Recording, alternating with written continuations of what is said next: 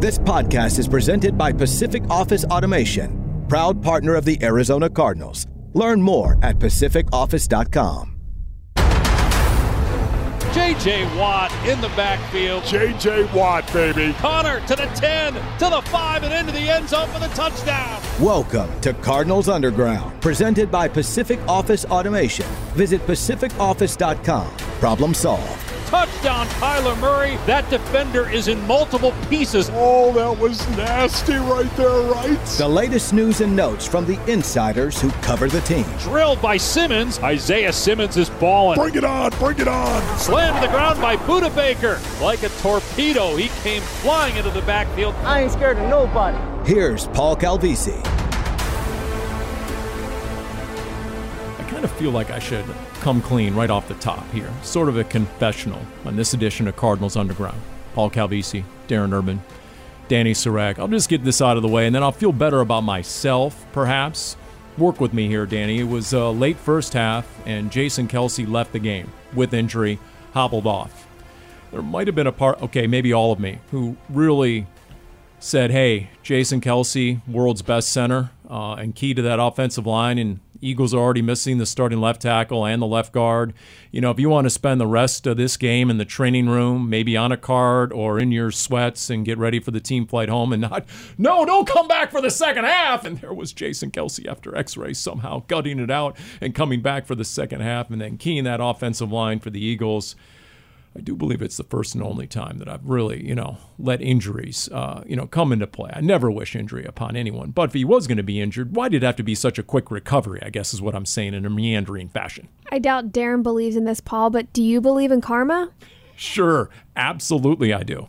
Then I would be careful next time. Yeah, I, so I'm coming clean. It's it's like it's a it's a confession of sorts. I, I do think it's kind of funny when you're talking about you know he came back. At, he only missed three snaps, so I know. it's not like well, it was the very end of the first half, yeah, and so he had was. the, you know yeah, right. so it was it, there was the timing thing, but like he missed three snaps, and I'm like, oh, okay. Yeah. So Paulie Penance, I'll uh, deal with that later. Right now, we've got Cardinals underground, and uh, certainly don't have a Cardinals victory. Are we going? Is anybody really willing to use the words moral victory? I mean, that that's that's not that's not part of the lexicon in the NFL. It doesn't show up in the win column. No, no, absolutely. Now, I, did, I could understand it, did but they did they hang toe for toe? Okay, and in some regards, they got down fourteen nothing again, and then came back. I get it, and there they were at the very end, but too many self-inflicted issues for the Arizona Cardinals, and I think that's why there was so much frustration and angst, shall we say, after the game, which I do believe is a good thing. We'll get to that in a minute. But there were enough errors to go around for the Arizona Cardinals that, yeah, they, they should be mad at themselves as we record this on a Monday. Look in the mirror and not like exactly who they see.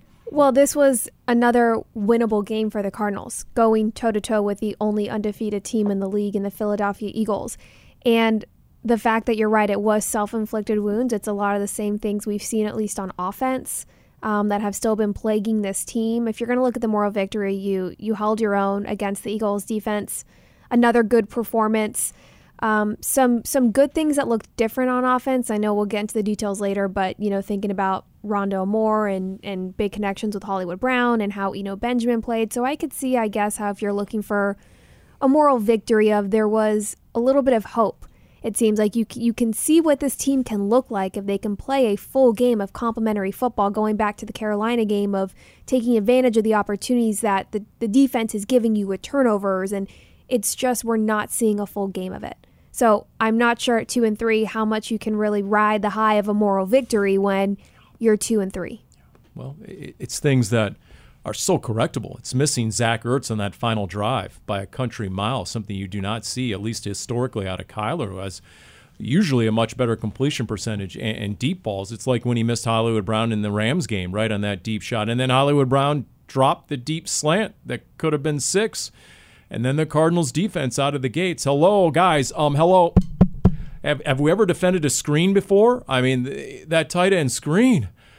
That's inexcusable. Why, why does that is such a big hitter for such big yards? And that was one of the big adjustments they had to make when they came back to the sideline. So there's so many things, Darren, that I think this team's looking at itself and just saying, okay, wait a minute.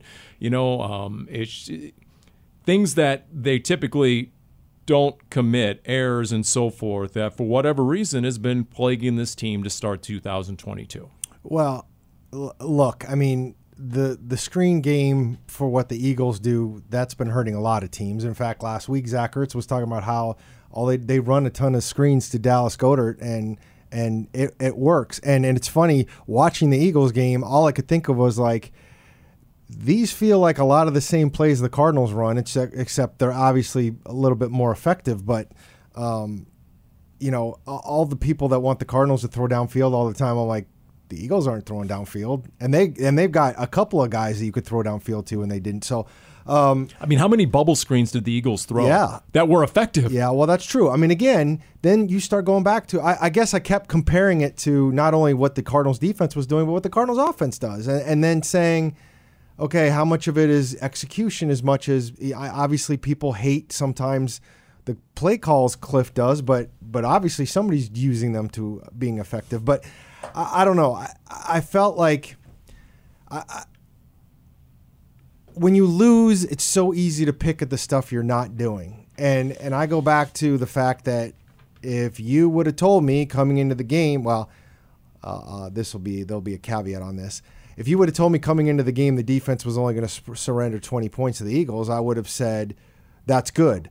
Normally, I would have said they're going to win, but I know how much the Cardinals' offense has struggled. That maybe 20 points isn't going to be good enough. But I mean, to give up 20 points to that team, um, you know, really the only the main thing that I had a problem with the Cardinals' defense, quite frankly, was the end when you just you couldn't get off the field and you let them burn up seven minutes. I mean, you lost time of possession 35 25. So I know the analytics folks in particular say time of possession means nothing. Bruce Arians used to say time of possession means nothing. It's what you do. with- But you only had three possessions in the second half. Think about that. We just finished with Cliff Kingsbury's TV show, and he said he's never been part of a football game where he had only three possessions in the second half. Yeah. So, you know, that's where time of possession does matter because it minimizes how often you're able to touch the football. So that that was a, I'll tell you what else I liked about that Philly offense because everyone steals from everyone in this league is when they have third and one, fourth and one, or right at the goal line, and they're breaking the huddle really quick and they're running up to the line of scrimmage, and everyone get a boom on there, and, and they just snap it and go, and you're not set.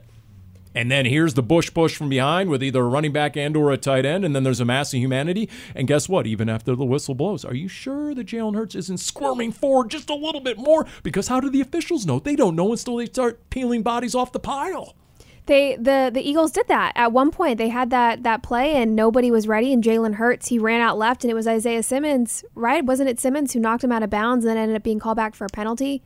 Well, there was the one where they tried it and he got loose and he slipped, and that was Marco Wilson they credited with the tackle. But I don't know if that was the same circumstance where they were rushing up to the line on that one. You're whipping your head around real quick on that I'm, one I'm there. curious to know when you say uh, when you're talking about how much are you just impressed from afar? Are you are you is there a Well, quiet? I think it's effective, is what I'm saying. okay, but I are you are you quietly implying that the Cardinals should do this? Yeah. that maybe the No. Cardinals See, should have that's- no, plans stop. plans ready, Stop. Plays Stop, ready to stop, go in a stop, stop. situation like because that. Because I've I've grown. The, we want to talk about narratives that I've grown tired of. If you want to say Kyler should be running more, yes. No, no, I'm talking about the quarterback sneak. Yeah, I know. Straight That's ahead. I know where you're going Okay, with it. All right, all right I, I'm okay. getting there. Okay. Everybody should just step off, using one of your terms, step off and stop talking about the quarterback sneak. It's not going to happen with this quarterback. For for everybody to keep lamenting, why won't Kyler get under center and just? It's not going to happen. It's not going to happen. I don't know why people keep thinking it's going to happen. So you're not saying should or could. You're saying it won't. It won't, and I don't understand why everybody is giving themselves an ulcer over it. The he is he is not comfortable doing it. He is not big enough to necessarily do it. He is not Josh Allen. He is not Jalen Hurts, and it's not going to happen. So I'm not really. I guess I'm getting confused over. If, if he's going to be your quarterback. Now, if you want to take it to the next level and say, well, if Kyler can't do that, then he can't be this quarterback. Get him out of here. We can have a different discussion. No, but if, if you're gonna, and I'm not saying just Yeah. you, trust me. Right. This is this is a third rail for me now because now I, I hear this Right. all the time, and I've I've I've grown weary of it because it's not going to happen with this quarterback. So you're you're either saying move on from Kyler as your quarterback, or in my opinion, just move on because it's not that's not going to happen. It's not. Has he ever quarterback sneaked it yet in his Cardinals career from under center? I do not uh, That's an believe so. honest question. I do not believe so. Hmm. Maybe you break the huddle and Eno Benjamin is a Wildcat quarterback under center. That's James different. Conner. Maybe you do that. yeah, they did it with Chris Streveler. yeah. And that True. was remember that was the plan was was like okay if we're hmm. going to do this short yardage stuff it's going to be Chris Streveler in there. Maybe you slip Trace McSorley into the huddle and then break the huddle really quick and you rush up there and snap it. I don't know. But I just, I was effective. They used it how many times? At least three different I times don't I don't it. disagree with you and I understand all the QB sneak arguments. I guess my point is just it's not going to happen and spending time talking about it or worrying about it I think is is worthless. Because the corollary to that is the teams that then on third and one, fourth and one are in the gun, and you're already starting four yards behind the line of scrimmage. So that that, that that's which which the Eagles did a couple times. Hmm. So. I saw Lamar, Lamar Jackson do it. yeah. But to your point, they have a quarterback who's more willing to run the quarterback power, Also true. like a Cam Newton. Also true. So, uh, but look, right now the Eagles, it is fly, Eagles fly. Okay, you know, and all those Eagles fan, man, how many times have you guys been asked about the Eagles fans in the stadium? I, it, to me, it's right there with uniforms. I, I just, why do I not care? I just don't care. I uh, maybe because I'm just desensitized to it at this point. Maybe it's because it's utterly out of my control. I've just dismissed the topic entirely. I really don't care at this point. If you're living in a destination city, it's going to happen. Has anyone seen what happens at SoFi when the Niners come to town or the Cowboys come to play the Rams? I mean, they have to go into a silent count every Wait, time. wait a minute. Are you are you saying you're not surprised when like there's it's only Cleveland fans in Cleveland, but actually in, in Phoenix, Arizona, there might actually be other people that want to come here? That it, it makes sense. I was thinking about you, Paul, because when I was down on the field pregame for radio, they had the music turned up because the Eagles fans in pregame were so loud. And Jim Amahundro, our producer, could vouch for this. I was standing there with my noise canceling headphones, pushing them against my ear, yelling into the microphone, I can't hear you. And that was pregame. I mean, was it not like that for you during the game? Because even then, again, when I went down on the field the last couple minutes to watch the rest of the game, it was loud. That final drive for the Cardinals, you could hear defense chants and you could see the silent count. I, I guess I just drown it out at this point. I really don't hear the crowd that much. And we're, Cardinals are going to Seattle, and I'll be there. Now you can't help but hear Seattle fans because you can stand right next to each other, shoulder to shoulder, and scream at the top of your lungs, and you can't hear each other. That's how loud it is. You know, and whether that's actual, organic, natural, realistic sound, or maybe it's enhanced a little bit, I'm not exactly sure because it's an outdoor venue, but that is the case. So, and you know what? This is just a theory. Could one of the reasons Justin Pugh was a little salty after the game, a little bit, was because the Cardinals had to go into a silent count? And how often was Justin Pugh the guy who had to turn around, make eye contact with Kyler, and then tap the hip of the center as they coordinated the silent count? And maybe he was a little torqued or triggered by that. It's possible. I mean, you're in your home stadium and you're having to do that. And they're not the only team that have had to do that, had to resort to the silent count at home this season. But yeah, that makes life a little more difficult. And then you're you're supposed to have the home advantage. I would imagine maybe he was a little extra salty. My guess is if that kick goes through the uprights, Justin Pugh is just fine.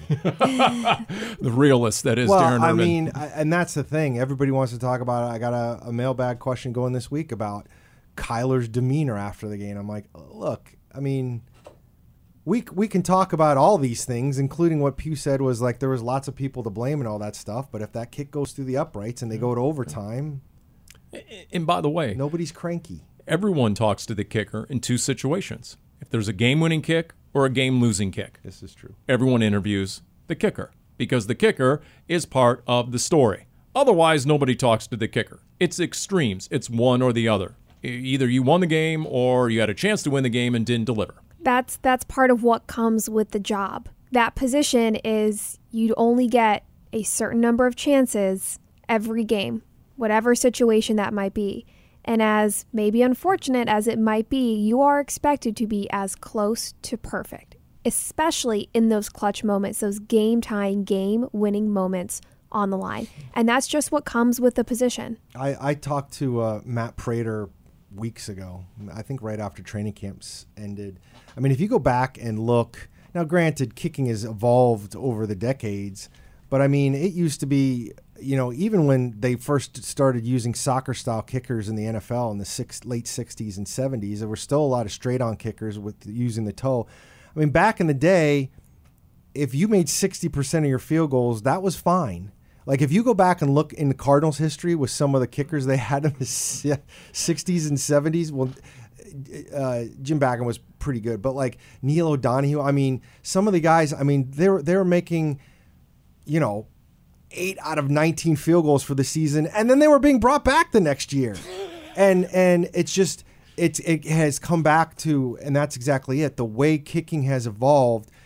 I mean, as as Matt Prater had been telling me, if you're not 85 to 90 percent, people think you're horrible as a, of a kicker, and and no other position is having to endure that, and and that's not necessarily fair, but that's real. It's kind of like the offensive line. If you're not talking to them, they're doing a pretty good job. If you're noticing them and you're talking to them, more than likely it's not a good reason. Now, sometimes, obviously, yeah, like the offensive line adversity and, and finding a way to pull through, but it's kind of the same with kickers of if you do your job, usually you just kind of slide under the radar. We've had this uh, discussion with uh, DJ Humphries a number of times when he was the host of the Big Red Rage. And by the way, Hump is the special guest of the Dave Pasch podcast this week, so that'll be good stuff. And, and his argument, you know, and, when I, I sort of play devil's advocate, imagine that. And I was talking to him, I'm like, well, you know, come on, you offensive lineman, you're so highly paid. And he's like, whoa, whoa, whoa. And he gives me the stiff arm with that look. And he says, let me get this straight. There can be 68 snaps in a game. And if I'm great on 67 of them, but I give up one sack, I'm terrible. I'm trash. That's what a lot of fans think. He said, and oh, by the way, if the best athletes, overall pound for pound athletes on the field are edge rushers, the biggest freaks out there, size, speed, power combination, and I have to stop them while I'm moving backwards, what does that make me? So, That's a good point. It's a really good. It makes you a multimillionaire. Is Yes. what it does. Makes you fifteen to twenty Yeah, I, million I a had that Like, conversation I'm- happen I'm before the missing that. contract Yeah. extension. Well, no, he, I was arguing against why he should make fifteen to twenty oh, million a year, and he, he was bolstering his Well, I- case, look, and he I- won. look, he won. and I, and I lost badly. I get that. Although, you know, at the same time, it's like, okay, there's always going to be one offs when a fan is mad at you because you gave up a sack. But if you play 68 snaps a game, but you give up a sack every game and you end up giving up 17 sacks, yeah, you suck. Whoa! yeah, that's true. Yeah, that is I'm not it. necessarily disagreeing with you. It was just the passion that I loved, Yeah. Darren. I Keep got it a lot of passion right now. Um, So, by the way, about QB sneaks speaking of, again? I, I, I did have one question come across my mind. I should probably go ahead and, and, and go ahead and uh, come clean on this as well. When we were interviewing Eno Benjamin after the game, and the emotions were raw in the locker room, and there was Eno, and props to him and Jalen Thompson for showing up and doing the radio interviews after a very tough loss. And we're talking moments after That's your favorite time the of- team of meeting. week, oh, isn't it, Paul? boy.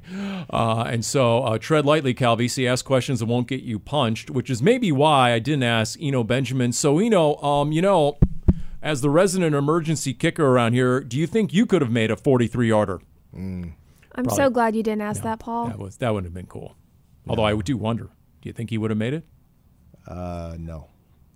I think they would have gone for it.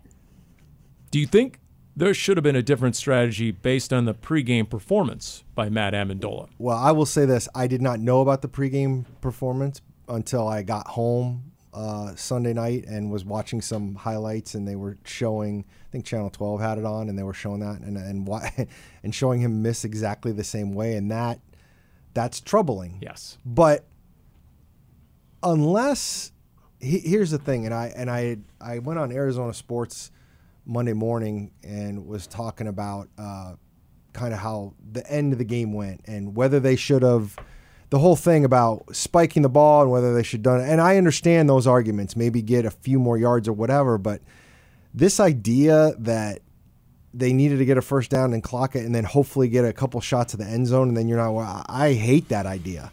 25 yards away from the end zone. I am imagining the conversation in this town if Kyler Murray had thrown an end zone interception or perhaps worse, been sacked and the time ran out without a field goal attempt because you have no way to stop the clock. I, I, I just No, it's This valid. Is, this is a scenario where because this team lost, it's it's a lose lose when you No, look in hindsight, yes, right? of And people are people are going to feel very passionate one way or the other, but that's that's why You're they right. that's why they get paid the big bucks on that side of the building because they're the ones having to make those tough decisions. Um, I do think you have to take into consideration the kicker you have and having to look at the trends that they have and, and knowing where their strengths are. Um, but I, I agree. I, I feel like it was the smart move to kick it, especially because on that final drive, for the most part, the Cardinals were moving the ball well. That they, they were moving with a sense of urgency. They were moving the ball well. Um, this team has proven in overtime this year their their ability to come back and kind of rally and and believe in themselves and come back and win a game. So I don't hate the idea that they kick the field goal thinking you tied and you go to overtime and you have a little bit more time to kind of get settled and kind of regroup and go from there. Um, I just think it's unfortunate, you know, for I same as you. I didn't know till after the game, Darren, about that pregame showing all the missed kicks and missing that same kind of kick. It's just it's unfortunate. Well, and and the other thing too is, and I understand new kicker, and we can talk about that if you want, but you know we've been around this long enough, Paul, that we've seen the incumbent kicker miss Oh. kicks that you thought Yep. they should have made Absolutely. and cost this team games. I mean, it's it's not Matt Prater's missed a kick or two that cost this team. So uh, you know, it's it's In fact, going to Seattle, he had a really bad game at Yeah. Seattle last year. He missed Al- a couple of field they goals. won. And they did win, but he missed a couple of field Yes. goals and an extra point. And I think his battery was changed up. Wasn't that the game without Aaron Brewer yeah, and or yeah, and those those things matter. you know, and, and, and the wind was blowing in off in Seattle like it does from the open end of the stadium, and he was kicking that direction. Those Mm. are all issues, you know, which which aren't issues obviously at home. The conditions are perfect, um, but you have a kicker you just signed off the street. So honestly, once again, the play that resonates for me the most, and you're right, Danny, they, they got the ball at their 25. They drove it down to the Eagles' 25, and they did it with a buck 45 left on the clock. So there was a lot to like in there, but the one play that sticks with me the most is him missing Zach yeah, Ertz. yeah, that's true. Wide open, deep chunk play that would have changed everything on that drive. Because Then you do get to go for yes, the touchdown. and Ertz was tracking to go out of bounds after about a 30 yard gain. Yes. And it, it all comes down as cliche as it is. I mean, even growing up when I played sports, this is something I was told by my coaches is it it comes down to more than one play. So when Justin Pugh was in the locker room around the media waiting and talking with kicker Matt Amendola, it, it is more than just the kick. To me, Well- it's it's it's obviously that is a big play, but especially the way that the offense started the game when they had so many missed opportunities, like that that's where I, I understand that as your teammate is your is you're vouching for them.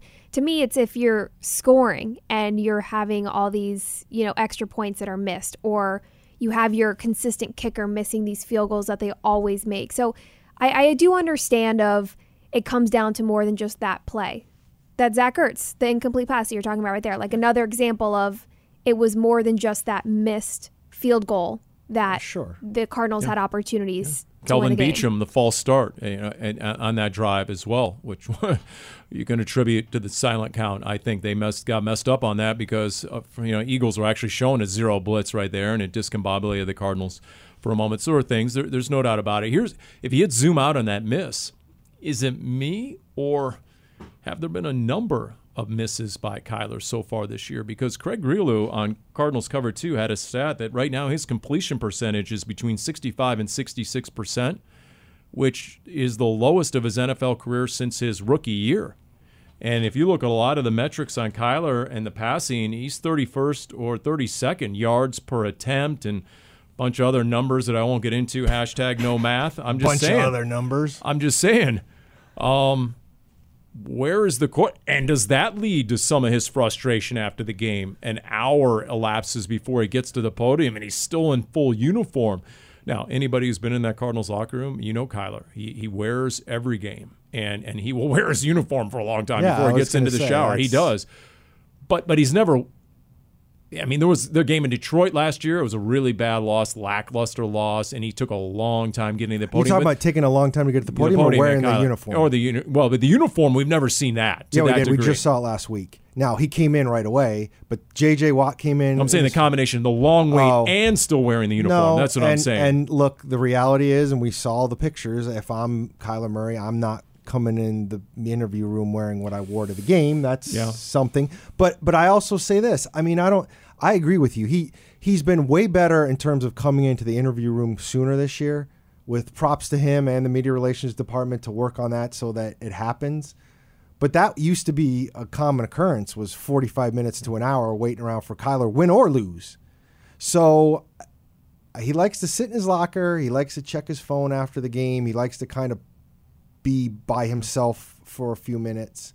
He was hanging though at his locker. His head was hanging down for for quite some time. We were in the locker room before Well, he I went out for his press conference. And the first question, which I believe might have been your question Yes. to Kyler Murray, was he almost seemed like he was holding back tears. He was so emotional talking about processing the loss. Like it, it seemed very heavy Well, on him. I, again, I don't play in the NFL, but I've played enough sports and I've played enough sports that I cared enough about that I get it.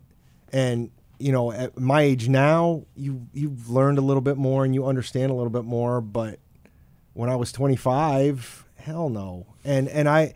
I, I get it. Even even the Justin Pugh stuff. I mean, the, the part about the Justin Pugh stuff where he was so upset bothered me because he wanted to blame the media, which I'm not a big fan of for obvious reasons. I that's that's my area, and I want to say, Justin, come on, man. I mean, I've been I've been doing this as long, almost as long as you've been alive, and you you know, but you and you know better than this. But in terms of his frustration, his anger, however it manifests itself, whether it's Justin Pugh getting in front of the cameras and dropping f bombs all over the place, or Kyler sitting in his locker and then coming to us and not having a lot to say. Uh, or even Zach Ertz, who was a little bit more um, verbose than Kyler was, but clearly talked about how upset he was. I mean, Well, and a number of guys talked. That that was the confusing no comprendo part for me on Justin Pugh was there were a number of people who got interviewed in the locker room. All you have to do is go to azcardinals.com and click on the videos. There's a half dozen of his teammates that faced the cameras. It wasn't just Matt Amendola. The media wasn't just waiting to talk to one guy. Right. And uh, maybe he didn't see that, but you're right. I think it's just probably thinking of, oh, he missed the kick, so we have to talk to him. When in reality, if he had even made that kick to go to overtime, win or lose, I think he would have still been an intriguing, per- intriguing person to talk to because as the media, we didn't get a chance to talk to him during the week after he was signed here. So either way, I think he would have been somebody the media would have gone to. I think Pugh was just trying to stand up for him and, and remind him that, you know, this isn't all on you. well, he was trying to do a couple things. He was trying I- to do that, I and he was clearly also trying to send a message to the rest of us, which, okay. Message received. Well, and, and, look, and, and look, Message um, heard. I don't know. if you see. and, and and you guys were in there, so you tell me you take the temperature on that room. It was palpable, right? The anger, the frustration. well, and not everybody. James Conner passed on a chance to be interviewed, among others. So, I mean, I mean, that's that's the most anger I've seen after a loss in a long time. It, it really is. Now, that's a very subjective statement. You know, Wolf has his spankometer where he rates the level of physicality out on the field. oh, I, I'm glad you explained that. So this that would be the frustration o meter. Uh, you know, it was it was redlining after that game, and I think it's a good thing. I, I really do because there were too many losses last year. You guys know down the stretch after they started ten and two, like ah, we'll get the next one. There wasn't, you know, I mean, there, you know, on one end you can have anger, on the other end you can have apathy. It wasn't quite apathy, but it didn't quite, guys didn't quite well, wear it like because they, they, did had already built up their cushion, just like in 2008, where Yeah. it was like, eh, well, well, we've already clinched the division, we're okay. without realizing maybe just maybe they had lost their edge along the way.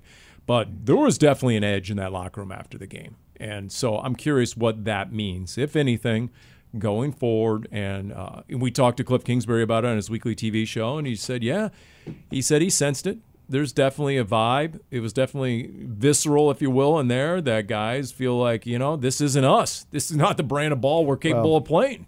Wh- what were the two things that we're tired of talking about and they're tired of having to listen to Oh. and answer? No home wins. And Yeah. what's the Slow other starts offensively. And what happened? Did I win? Slow, slow starts. What do I win? And and they came out of that game. Not only did they not get the win, but they didn't cross either of those out. So those continue to be stories for yet. Well, for the home thing, it will be another two weeks.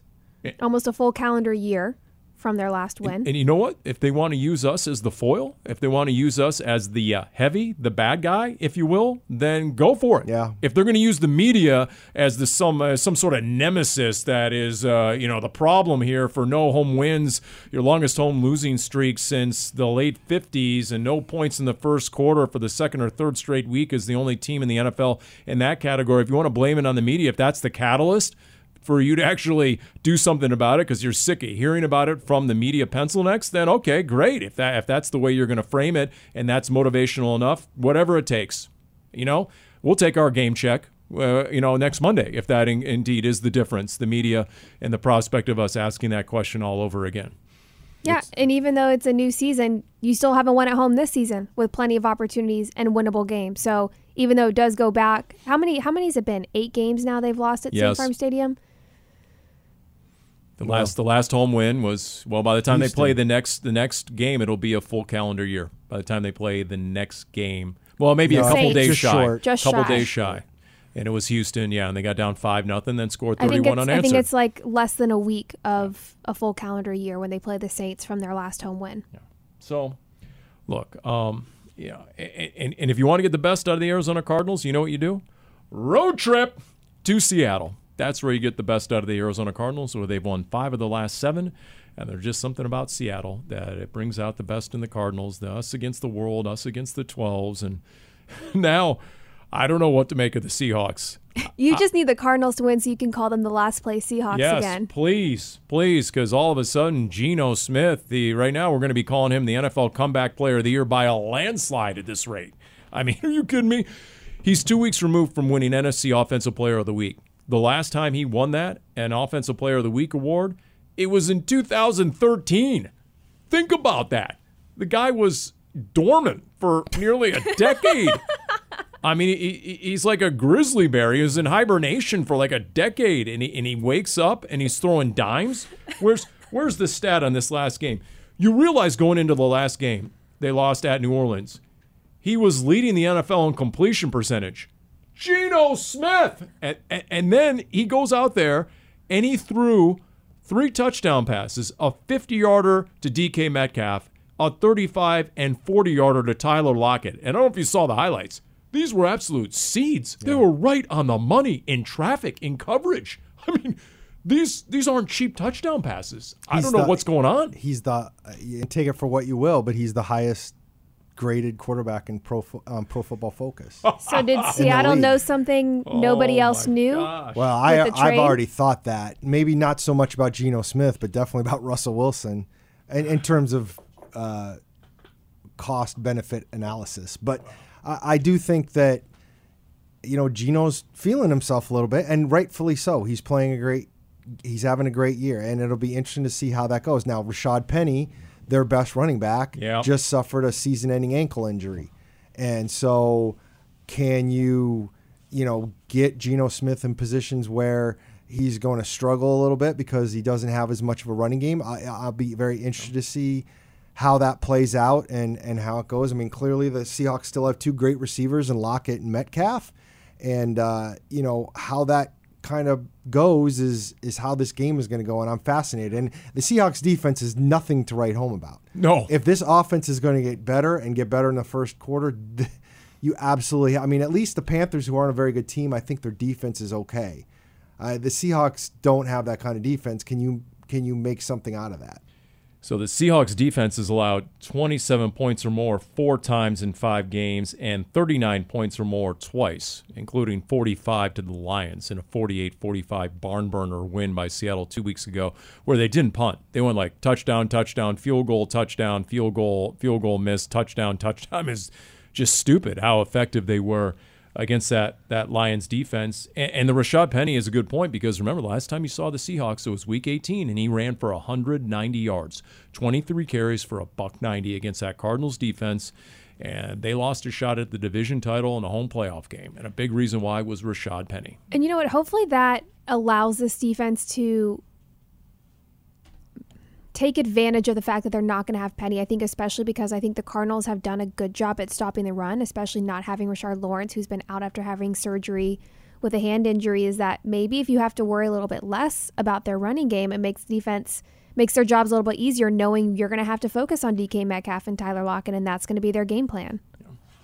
I mean, the whole Geno Smith thing, um, you know, and you mentioned the cost benefit analysis. Think about it. They trade away Russell. They got two first round picks, two second round picks. They got Noah Fant. They got their backup quarterback and Drew Lock on cue, Danny Mizzou. M I Z. And in addition to that, they're only paying Geno Smith, I believe, $4 million this year. It is dirt cheap. So, yeah, the return on investment has been staggering at this point for the Seahawks. Uh, and we'll we'll see. You know, I mean, uh, they did lose uh, their big defensive tackle Al Woods in that game against New Orleans. They lost their right guard Gabe Jackson. We'll see what their status is going forward.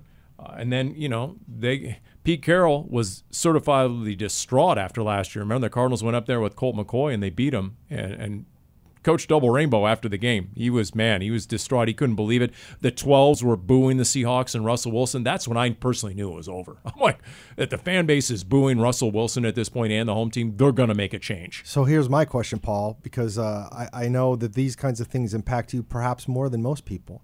Um, there's conversation that they might have to change the game time because of the con- of a conflict Oh, no. with the Mariners playoff game. I'm going to have to call Raj.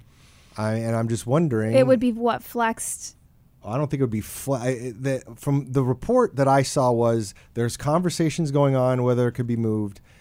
Somebody told me I didn't look this up yet. Somebody told me the Mariners game would be one o'clock local, which would, is supposed to be the the kickoff time. So you're either going to have to go later, or you're which is unlikely with Sunday night football, I would think, or do you have a real 10 o'clock a.m. Wow. Is this a thing that they just decide, oh, we've got playoff baseball, so we're going to move the game? Have you 'Cause- been to Seattle? Actually, no, I haven't. Okay, there's no humanly way you have two games on at the same time and, and make that work down there. There's there's They're- barely they're, enough they're next room. door to each other. there's yeah. barely enough room for one, Yeah. one game down there for Yeah. all the people. I can't oh, imagine. Oh, imagine. it's a trying home to- for Mariners are playing at yeah, home. their Mariners are. Oh no, this isn't like hey, we want to be, make sure everybody can watch it on TV. No, this is be. Uh, there's I don't know. I don't games. follow Yeah. baseball. I mean, they, they might See, I have thought you were a Rangers fan. No. I'm just checking. Why, how could I be a fan of them? I, I follow baseball enough to know that they stink. I oh, think you're one of those baseball fans. Mm. Fair weather. Oh, I, Obviously- what fan is fan is a is too much to describe how I follow baseball. obviously the Seahawks are going to have to forfeit, so we'll have to see about that. Um, no, I. I you want know, my Oh, you trip have a to Seattle preference? though. Uh, yeah, I'd rather go early. Absolutely. Let's go early. The thing is, the Cardinals just changed their practice times. Well, see, as of up until two weeks ago, they were practicing earlier every single day, and they'd be more equipped. The whole body clock thing. Well, here's the other thing too. I don't think there's any way they move it late because the you they got a Thursday game next week. You're not playing a f- uh, a, f- oh, a night right. game or a four o'clock game. Wow. true. That's right. I I just don't see how that happens. Whereas if you move it earlier, you actually buy your team an extra three hours of recovery time. Yeah. on Woohoo! Yeah. Three extra hours for you, Paul. So, I mean, is this automatic? Something's got to give. They can't have two No, kickoffs no. at the I same just said time. Pete Carroll said it in his press conference Okay. on Monday. Said there's be- already been some discussions about potentially moving kickoff time. That's that's all I was. Gotcha. I didn't mean to scare you, Paul. Okay. No, well, I mean, you know, obviously the biggest consideration, and if you want me to call Roger Goodell, I will. He did call me Paulie Pigskin less than a year ago and was emceeing an event. So, you know, we got that whole symbiotic thing going around here. But I know you guys have your big night planned out, you know, with Jim Almohandro, you know, out on the Seattle town on Saturday night. true. And you need, you guys personally need, speaking of recovery time. I like how Paul's acting like he Are won't you be not there. going? Speaking of recovery time needed. Did we kick him out? It's that, it's that earlier kickoff time that would really impact, um, I think, those among us here in the studio the most. Forget about the players in the locker room. Uh, you guys, I, I, think I already know a- Danny. I, I know Danny can operate in a lot of different ways. Yeah. Heck yeah, she can. Yep. I like So that she- compliment. she's already proven that. So, um, you know, it's that youth. you're just saying that I'm professional. That's what that's what you're That's saying. That's true. I'm saying you're absolutely professional. Thanks. Is there a segue there to the comeback of Antonio Hamilton? Is there a segue in there? I'm trying to figure out how to get to Antonio Hamilton. 'Cause, uh, Probably not. There was about a half hour press conference. It was, Really good great. it's pretty gripping. Yeah. Uh, It, re- it really was for a lot of different reasons, He's right? an eloquent man. Yeah, I mean it's um, you can see why he's defied the odds and he's made the NFL. Uh, you know, and, and when he keeps football in perspective, when he talks about his family and, and his health and and the you know the props he gave to his wife repeatedly and deservedly so, everything at seven and a half months pregnant to take care of him when he couldn't walk and get him to the bathroom and change his wounds and uh, you know second degree burn. I mean, I, I said this. Um, I was on with Wolf earlier, and, and I said, you know, my mom for 30 years was an RN, and she worked in big city emergency rooms, and she said the one area she could never handle were the burn units. And and so for his wife to actually dress those wounds and so forth, and uh, and for him to defy the odds himself, what they gave him a two or three month timetable at the, at the and he came back in five weeks or something like that. really back on the practice field in five weeks. So it's pretty amazing and remarkable, the Antonio Hamilton story, which for those who aren't familiar, go ahead. What did he tell us? He told, well, first of all, uh, before we talk about it, I highly recommend that you go to the Arizona Cardinals official website or YouTube channel to go listen to it in its entirety because it was fantastic. Um, Antonio Hamilton, late in the preseason, was routinely getting dinner ready. He was about to cook some shrimp and he had grease in a new pot and it caught on fire. It was a grease fire. And he had his two young daughters who are aged five and two in the kitchen. And so grease fires are difficult to put out. So he was trying to put it out and basically went to grab the pot to put it outside and in doing so got grease on his face which led him to dropping the pot so then he got Oh. yeah so he, he burned his Yeah. feet but didn't even realize because he said his shorts caught on fire and just hearing him talk about how he was coming off a great camp was being named the starting cornerback opposite of Byron Murphy and in literally 30 seconds that changed and it could have been so much worse and that he just kept using the word gratitude and that he had shifted his perspective that he was looking at that he had gone through this for a reason and he kept tou touching on his faith. And the people that he was talking to other burn victims i- if, is what I took it from of throughout the the treatment process and talking to different people and how he could use this as motivation and why he was meant to go through this and so the fact that he with a lot of help from his wife um, has been able to recover we learned you know last week was his first week of practice and we learned that he had only had you know 20 minute spurts of 20 minute workouts maybe three times and the game was really the first workout. So now it makes sense when you go and you see the photos before the game and even after the game, the emotion on his face when he is running onto the field and he is on his knees and his hands are in the prayer motion looking up before the game and just understanding that it took a lot for him to get back onto the field. Um, very, very inspiring. He spoke very eloquently. Highly recommend going and listening to that full press conference. Yeah, with two young daughters as well in Mm-hmm. the house. Yeah, That that was it. That, he was trying to get the pot like outside and and trying, you know, to telling the girls get out of the kitchen and family room area, and then all of a sudden it drops, and oh my gosh, yeah, it could have been so much worse. Yeah, second degree burns. He said I think a few few spots were third degree, but not to the point of where you might need like a skin graft or something of that nature. So very yeah, he just kept using the word gratitude. So okay, you know, look, um, Byron Murphy. I don't know what the adjustment was. Did anybody actually find out? And I wanted to ask him, and it was totally inappropriate to ask a football question during that press conference. I really wanted to know what was the adjustment on AJ Brown because he had three catches in the first drive, and he was a problem. And then all of a sudden, he had one target the rest of the game. Yeah, that was amazing. Really, I mean, we we need to give props to Vance Joseph for the job that he has done this season uh, on many levels. And you know, guys, some of these stars are not getting the kind of stats against this defense. And obviously, it hasn't been perfect all the time, and he's had to work around some personnel issues and different things. But I mean, Cooper Kupp didn't go off. Uh, Christian, Christian- McCaffrey. Devontre, Davante Adams.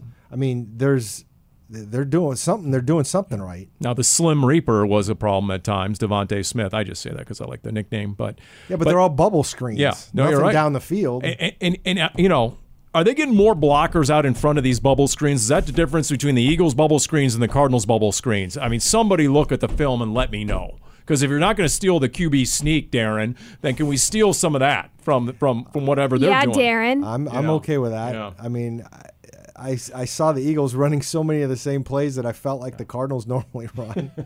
So obviously Uh, somebody's doing it right. So maybe it isn't. Again, maybe it isn't just the plays. But I'll just leave you with this. My final thought. I feel a lot better about the cornerback room, especially as Antonio Hamilton gets back into form.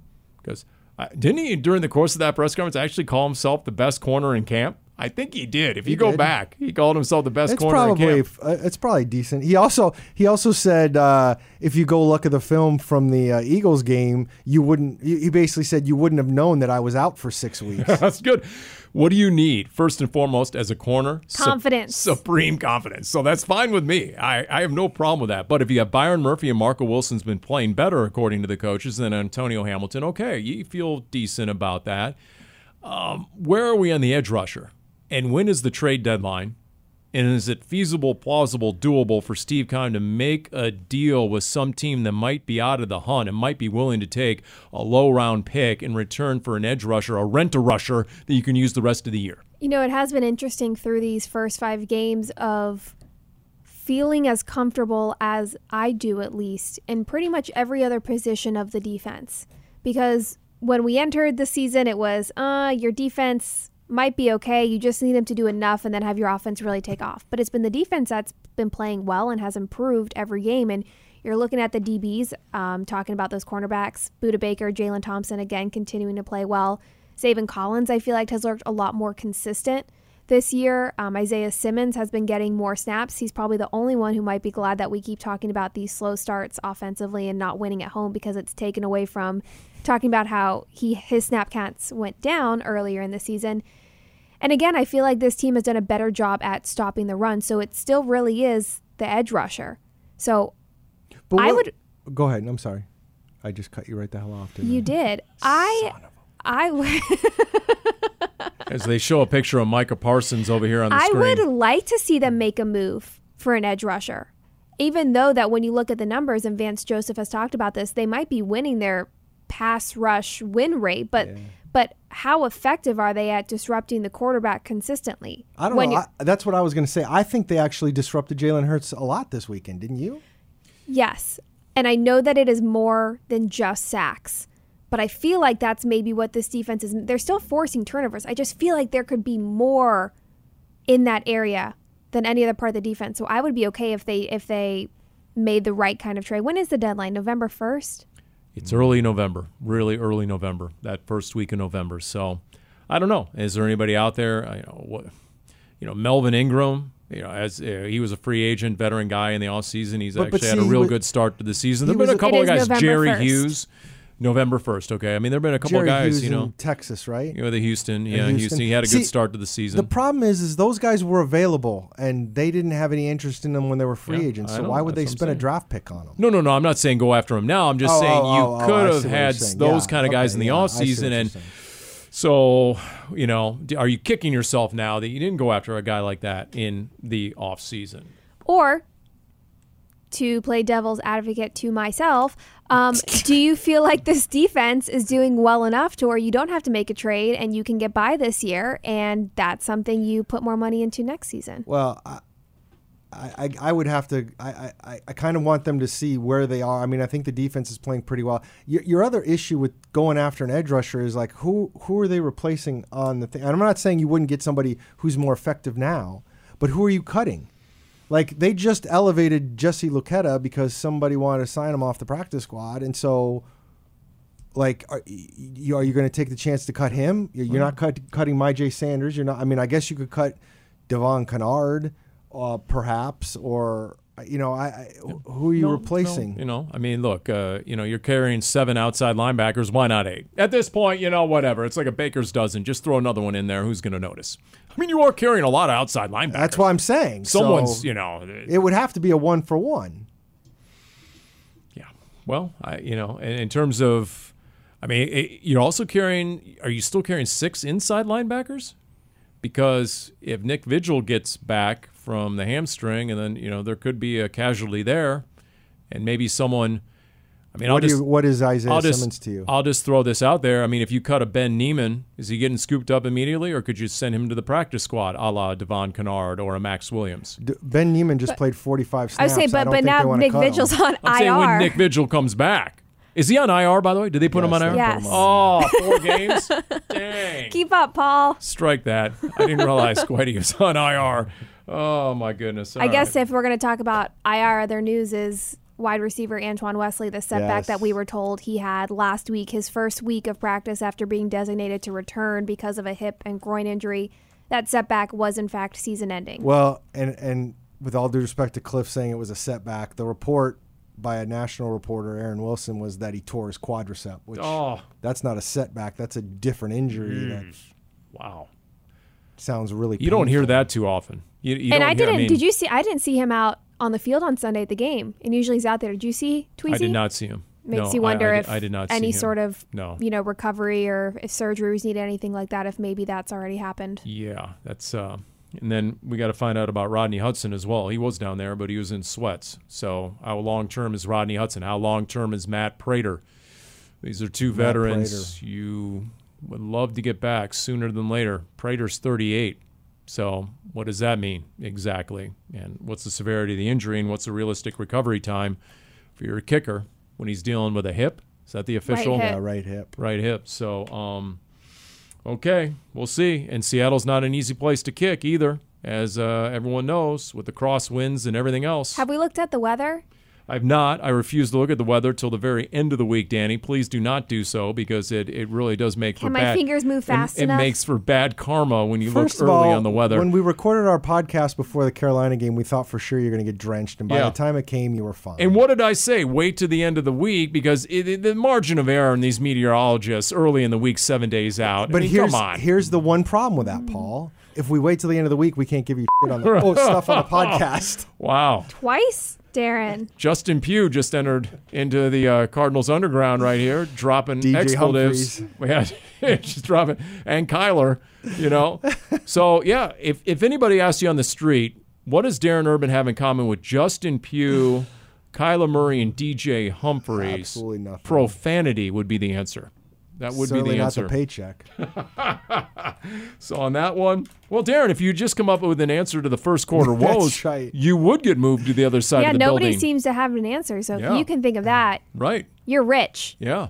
What's the story about the guy at Frito Lay? And I'll leave you with this. Probably wasn't the guy at Frito Lay, and they're making a movie out of this supposedly. I Did you hear that. this story? No. Yeah. Well, the, the CEO of Frito Lay called an all company meeting, all company meeting, everybody, every level, and there, and he said, I think it was over a Zoom or whatever. He said, anybody who has an idea, here's my email. And this guy was a janitor, I believe, Yeah. and he submitted the idea for the flaming hot Cheetos My hero. because as an employee he would get the plain Dorito or uh, Cheetos and they take them home and they would add all the hot sauce and they make their own concoction and he submitted a bag of what they make at home that thing is like a billion dollar idea literally In large bi- part because of yeah me. and they made I that love those. they made that guy a VP and gave him his corner office and his company car and he makes big money big big money right now the CEO came through on his promise Wow, I did Yep. not know that story. I'm Yep. inspired. yep Paul and Danny, you'll be happy to know that the uh, the official, as of uh, recording here, the official forecast for Seattle on Sunday is 75 and sunny with What? a three percent chance of precipitation. And the best part is Olo just delivered that like the radio weather vibe voice he's got. right. Weather on the nines here. Yeah. So does that mean I still have to pack my rain gear? Because if I don't, it's going to rain.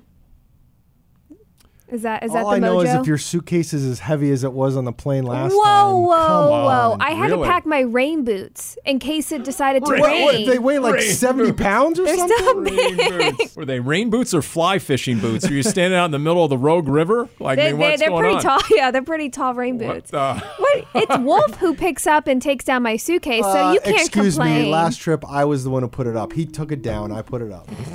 Thank you for that, Darren. Yeah. But I did switch Okay. my seat with you, so it was the least you Yeah. could That's do. true. I, I will also give you that. Actually, what I've learned on this podcast, Danny is very superstitious. Closet mm. superstition. Am I? Yes, I mean, you know, you three repeatedly you've you've recited karma or superstition or you know try not to I think maybe Anger- a little. Speaking of For anger- the Office fans, I'm a little stitious, Anger- not superstitious. anger the gods of karma. So uh, there you go. A lot of anger. That's the theme word. It's you know, like Sesame Street. We're brought to you by the word anger here in Week Six, coming off the loss to the Eagles on Cardinals Underground. Brought to you by That's our Pacific. Office Automation.